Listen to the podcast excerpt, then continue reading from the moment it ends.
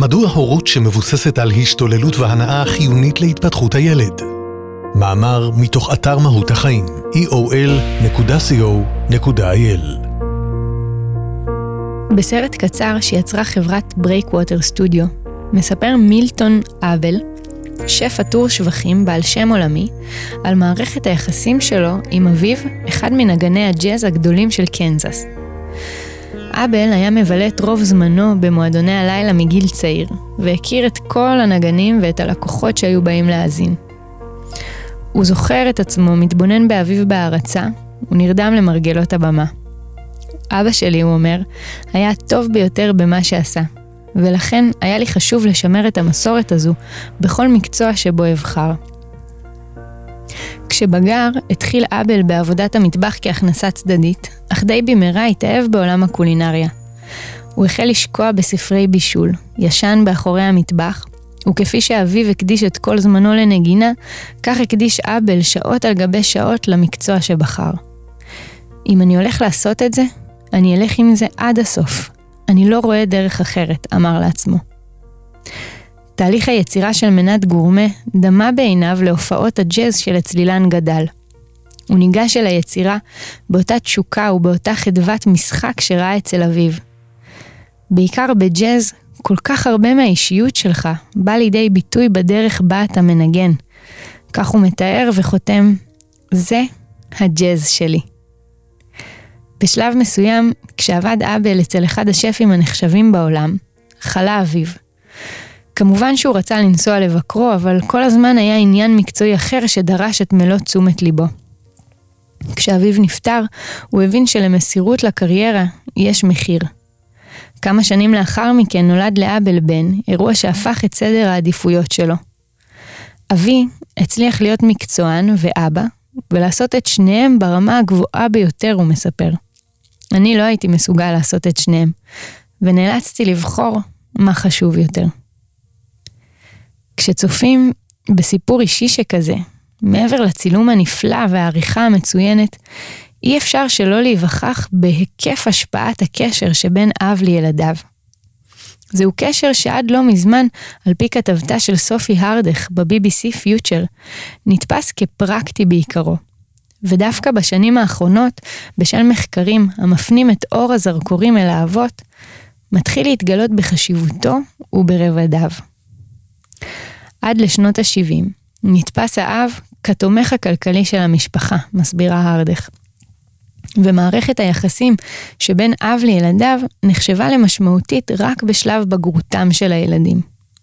אך האומנם? זה נכון שגם תפקיד המפרנס משפיע מאוד על גידול הילדים, אולם השפעתו עקיפה. כלומר, אין ספק שדאגה לרווחתם הכלכלית משמעותית עבור יכולתם של ילדים לשגשג ולהתפתח באופן בריא וחיוני. אך האם באמת בזה מסתכם תפקידם של האבות? בכדי לאפיין את הקשר האבאי והשפעתו, להבין את עומקו והיקפו, ואולי גם להעיר מעט על השתנותו בחברה המודרנית, מציגה ארדך מספר מחקרים. כמו הקשר האימהי, גם הקשר האבאי מתגבש בזכות אותם היבטים, היא מסבירה. ואם ננקז אותם לכמה קטגוריות גורפות, נשאר עם זמינות רגשית, זיהוי ותגובה תומכת כלפי צרכיו של הילד, ויצירת תחושת נוחות. מה שכן שונה מאוד, הוא הדרך להגשים את ההיבטים הללו. מחקרים מצאו כי אמהות ואבות נוטים לתקשר בצורה שונה עם ילדים קטנים. אמהות יוצרות קשר דרך טיפול עדין ומסור, ואילו אבות נוטים ליצור קשר דרך משחק. זה להניף אותם גבוה באוויר ולתפוס, להשתולל על השטיח בתוך עולם דמיוני, או לצאת החוצה עם כדור, צלחת מעופפת או כל אלמנט כיפי אחר. על פניו, סממן מוכר של אבות. אך מה שמעניין עוד יותר, הוא העובדה שזה לא בהכרח נוגע למגדר. לטענתה של הרדך, ההבדלים באופי התקשורת מושפעים רבות ממערכת היחסים הנרקמת בהתחשב בנסיבות.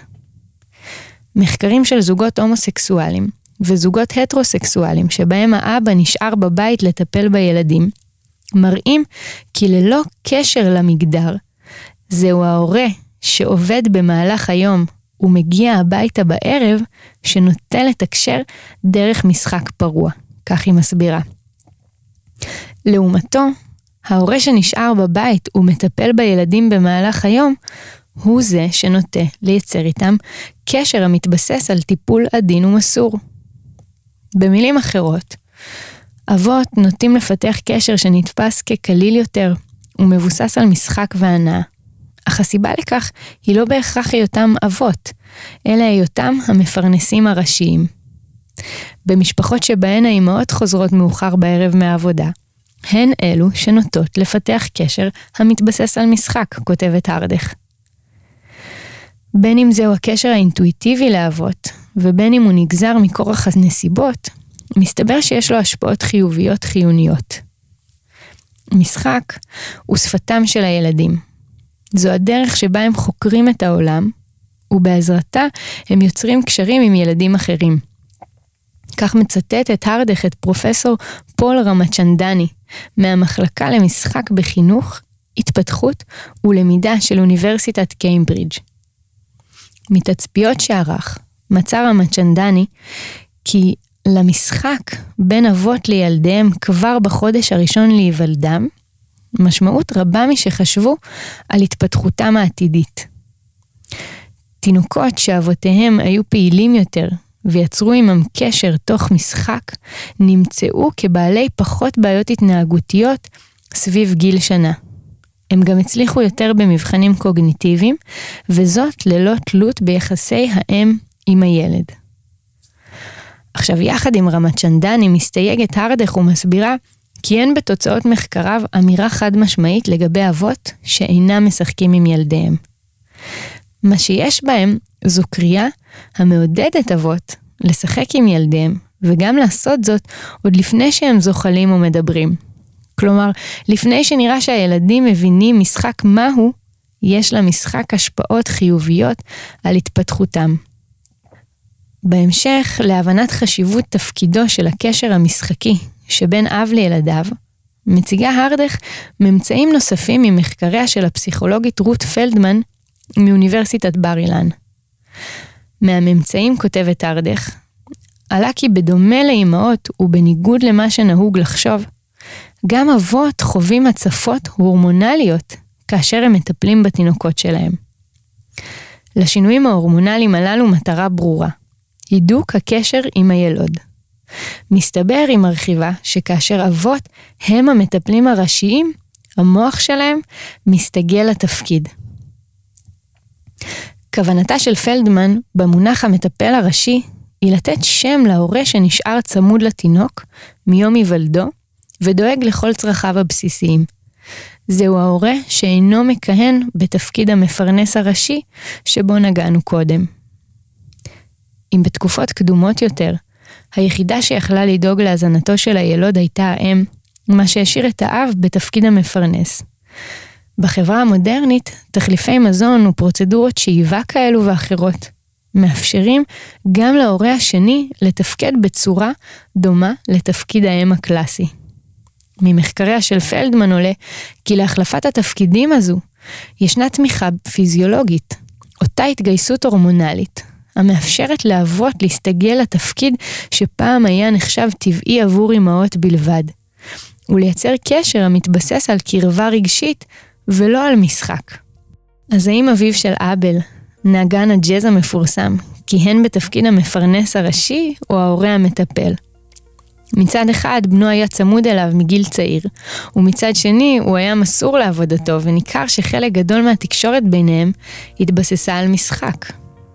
למזלנו, אין צורך להכריע. מערכות היחסים שבין אבות לילדיהם הן שונות ומגוונות. לחלקן קרבה אינטימית יותר, ולחלקן קרבה משעשעת של משחק. וכנראה שישנם אבות שמקבלים על עצמם הן את תפקיד המפרנס הראשי והן את תפקיד המטפל הראשי. בין אם אנחנו אבות ובין אם אנחנו בניהם או בנותיהם, הבנת היתרונות של כל סוג קשר ויכולת הזליגה שבין התפקידים השונים מאפשרת לנו לעצור, להתבונן ולשקף לעצמנו היכן אנחנו מרגישים על הסקאלה, ואולי להכיר תודה על הקשרים הבאים בחיינו. יהיו אשר יהיו.